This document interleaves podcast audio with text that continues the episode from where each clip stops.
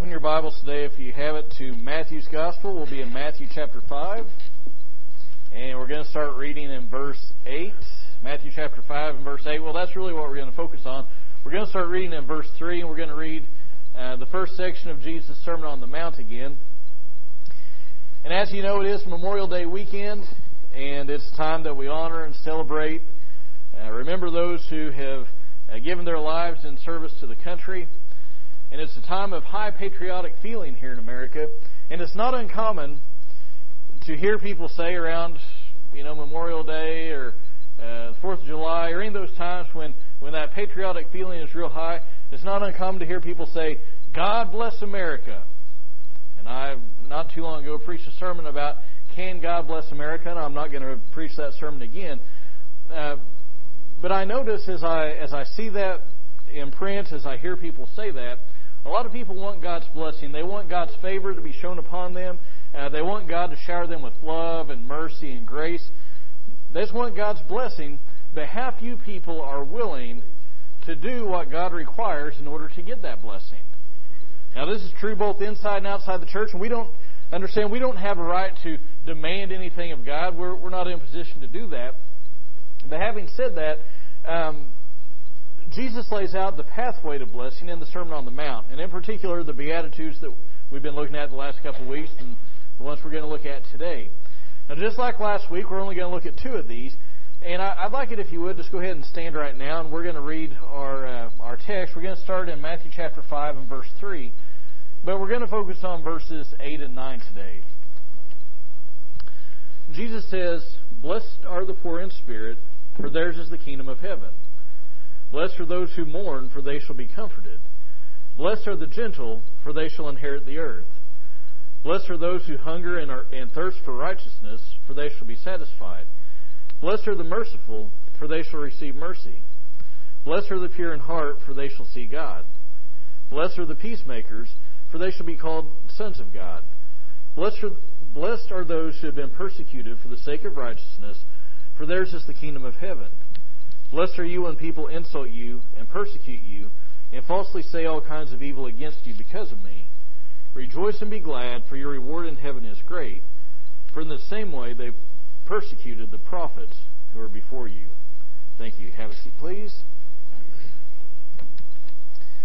Now, Jesus continues his high call of discipleship by calling us to purify our hearts to purify our hearts. Now you look in verse 8 and it says, Blessed are the pure in heart, for they shall see God. Now, we might think, well, that's a unique idea, to, an idea that's unique to Jesus, but it's not because it appears both before and after Jesus' words here.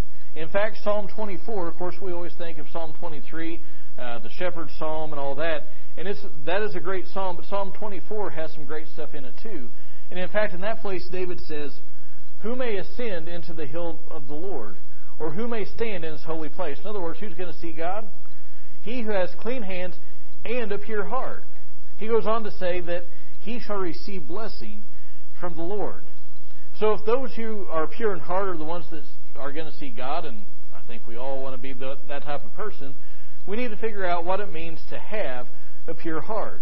And the word pure here has the idea of unmixed or undefiled or unadulterated.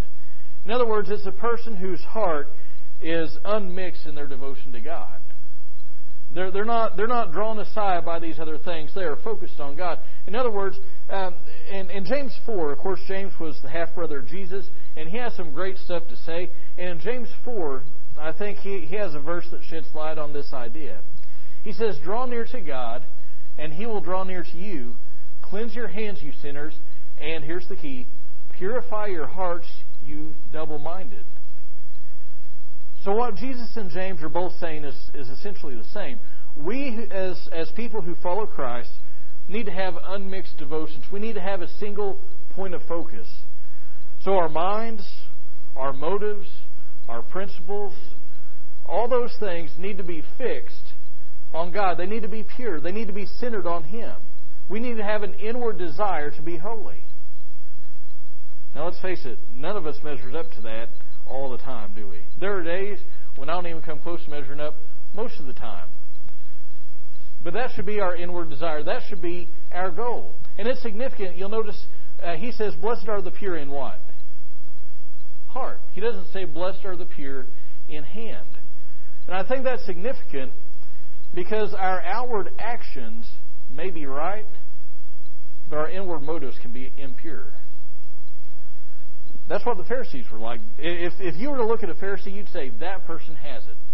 That is, that's he's orthodox. He's, I mean, he knows his Bible forwards and backwards from from uh, from in to amen. I mean, in the beginning to uh, even so come Lord Jesus, amen. I mean, he knows it all from the table of contents to the maps. That guy's got it, and he follows what the Bible says. And, and, and you would say that's the guy. But Jesus said they have all these all these things going on the outside, but on the inside, they're like whitewashed tombs. They they had the outside fixed up, but their hearts were impure. You know, there's there are a lot of people in today's world. There are a lot of people in, in Baptist churches all across America that'll tithe, they'll pray, they'll do do all these things, but inwardly they're like whitewashed tombs. Now understand what I'm saying. We should have clean hands. The things that we do should be pure. We should have good works, but that purity of action should come from a purity of heart. Because if, if you have a clean, a pure heart, it's going to cause you to actually do some things. But it's not just the hands, it's actually the heart. Now, a lot of people, again, they get this backwards because they think if if I'll just go to church every Sunday, if I'll go to church every month or whatever that person thinks, if I just if I'll just put on a smile when I see Christians and I shake their hand, if I will just uh, not curse too often, if I'll just not look at those filthy magazines or websites, if I can just do these outward things, I'll have it done. That's all that God wants. But that's not what God wants. He wants us to wash the inside of the bowl as well as the outside. James 1:27 says, "Pure and undefiled religion in the sight of our God and Father is this: to visit orphans and widows in their in their distress, their their good deeds, and to keep oneself unstained by the world. There's a pure heart. We're not going to be we're not going to be drawn away by these outward things. Now, I just want to pause a moment to apply this because it's this. You know, Jesus' Sermon on the Mount. I don't know about you, but it gets all over me because there are so many things. Just in the Beatitudes, I read it and I'm like, man, that's tough. I can't do it. But here, here's the application. Think about your your faith, your religion, whatever term you want to put on it. Are you content to just go through the motions of church? Answer that honestly in your heart. Are you content to go, shake the preacher's hand, sing a song, smile, shake the preacher's hand on the way out, and you think you've done God a wild favor by coming to church and sitting in a pew or a seat? Is that what your faith is? Because Jesus says, Blessed are the pure in heart. So that's the first application. But the second thing that I'd like to ask you is, what is the condition of your heart? Because I can't see it. I don't know what's in your heart. What's in your heart today? Maybe you have sin in your heart. Maybe you have been taking part in something you know you shouldn't have and you've not repented of it. Maybe you're here in body, but your heart is out in the far country. You know, you can be you can be far from God and, and in church at the same time. Do you have unmixed devotion to God and being holy as He is? Because that's what Jesus says. He said, Blessed are the pure in heart, for they shall see God. And and, and the blessing here is seeing God. Now, again, this is talking about the here and now, but also the then and there. How are we going to see God here? Well, we shouldn't expect us.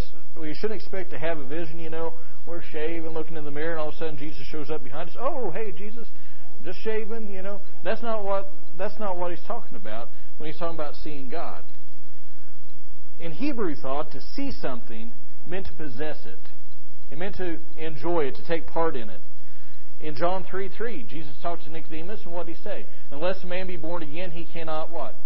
See the kingdom of God. He cannot take part in it. He cannot enjoy it. He cannot possess it. Uh, in Psalm 16:10, which was applied to Christ by Peter in his sermon at Pentecost. The Hebrew uh, Psalm 16 says that he would not allow his Holy One to see corruption.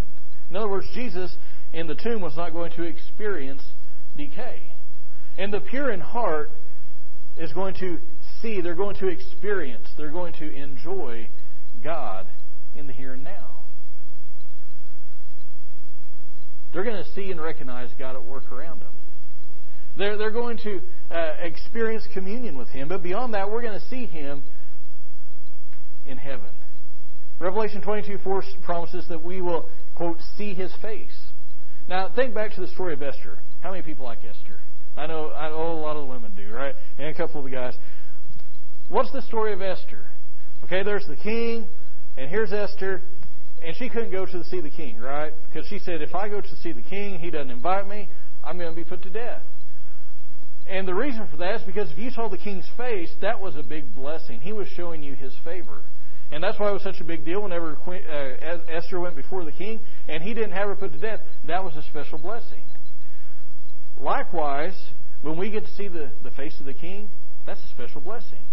And, and so Revelation 22 4, when it talks about us seeing his face, that's not just saying, you know, you're going to stand before God, you'll see him as judge because everybody's going to do that. But rather, we will see his face. We'll get to experience the favor of God by being in his presence. Jesus says, Blessed are the pure in heart, for they shall see God. But then he goes on to say in verse 9, Blessed are the peacemakers, for they shall be called the sons of God. Now, a lot of people have misconception when it comes to being a peacemaker. Christians, as you know, are called to be peaceable people. We're called to live at peace with all men. Paul says, as much as it depends on you, live at peace with all men. That means that no matter how hard you try, there are some people that are going to be they're going to get sideways with you and going to stay that way. I mean, there are difficult people.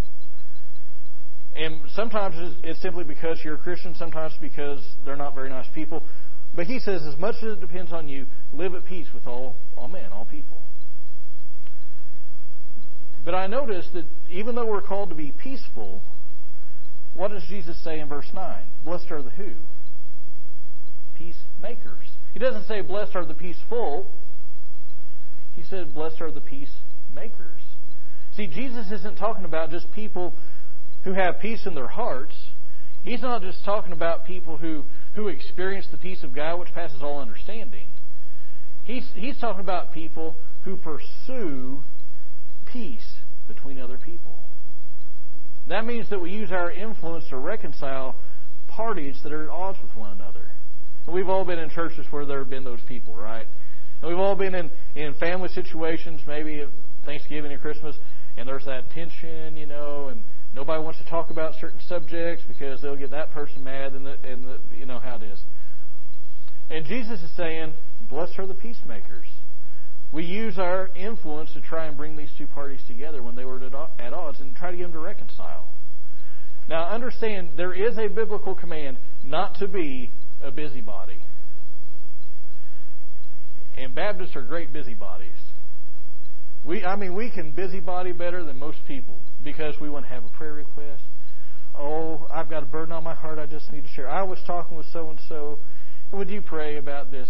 And we don't just give the spirit the, the, little details. I mean, we have to get into it, right? We and, and, and we're we're gossips essentially. He, he's not saying be a busybody. He's not saying get into everybody's business. Keep your nose in your own britches, as they say. We're not supposed to meddle, but as we have opportunity, we should try to help other people get on the right terms with one another. We need to mediate that conflict. Paul said we've been given a ministry of reconciliation. That means bringing two parties together, human beings, but also helping people be reconciled to God. And when people do that, Jesus says in verse 9, they shall be called the sons of God. Will be recognized as God's children. The reason is because Jesus, God's only begotten Son, is the best peacemaker there is. Ephesians 2 says that Jesus is our peace, and He's broken down the dividing walls between us. In other words, when you and I work to bring people together, there's going to be a family resemblance between our father and our older brother. there's going to be a family resemblance. Now, the ultimate peace that we can have is not with people, and, and that's important to live at peace with all people. The ultimate peace is with God. We don't naturally have that. The Bible says that we're estranged from God. There's hostility between us and God. Not God towards us because He sent His Son to die for us. How much more could He show that He loved us? It's not God towards us, it's, it's us towards God. And we've all turned aside. We've all gone astray. We've all went after our own sins, our own lusts, our own passions, our own our, our own paths. But God provided a way to be reconciled to Him. He made a path of peace, and that's through His Son. You remember Jesus, he was talking to his disciples, and he said, I'm, I'm going to be going away, I'm going to heaven. And the disciples, they, they didn't really get what he was saying. I think it was Thomas was like, Lord, how do we get there? We want to be where you are. How do we get there? And Jesus said, he, he said, I don't, I don't know the way. And Jesus said, I am the way, the truth, and the life. No one comes to the Father but by me. You say, I sure would like to be right with God today. I sure would like to be reconciled to Him. I would, would like to have my sins forgiven. If you're going to do it, you have to come through Jesus. You might say, Well, I don't want to do that. I want to do my own thing. I want to work. I want to get things straightened out. And then I'll come to God on my own terms. And, and the Bible says, No. You'll come to God His way, or you won't come at all. If you're going to come to the Father, you must come through the Son. And I implore you to do that now. If you've never done it, turn from your sin, repent, and believe, and be forgiven. But to those of us who are Christians, and this has all kind of application for us, doesn't it? We need to be peacemakers. Are there people in your life that you know are at odds with one another? Now, again, I'm not saying go prying around. Can I confess something today?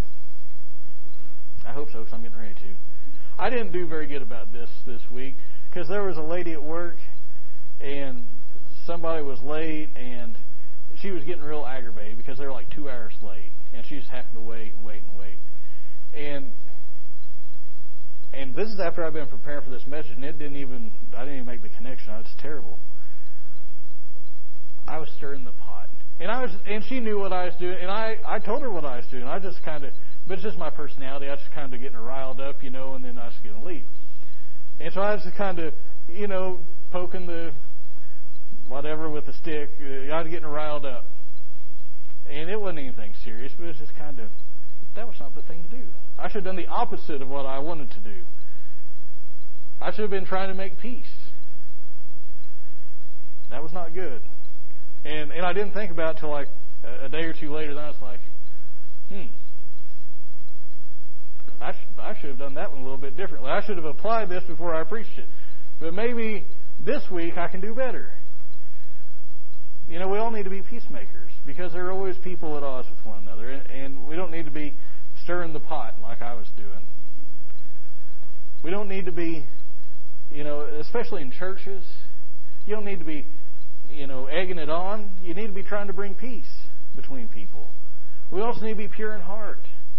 Don't be content with just come to church and and and shaking hands and smiling. Do something. Have a pure heart do the good deeds, but, but make sure your heart is where it needs to be. It's not just outward, it's inward. Have a desire for God. You say, I don't have that like I used to. Ask God to, to fan those flames in your heart. I was listening to a sermon just this morning out of the book of Revelation, and, and in that letter to Sardis, there's a church that's having troubles. And God says, stir up those things that, that are, uh, strengthen those things that you already have. And, and I think that applies not only to churches, but individuals in the church. Stir up those things that, strengthen those things that you already have. Don't die out. Have that fire for God and ask God to stoke those fires in your heart. Purify it.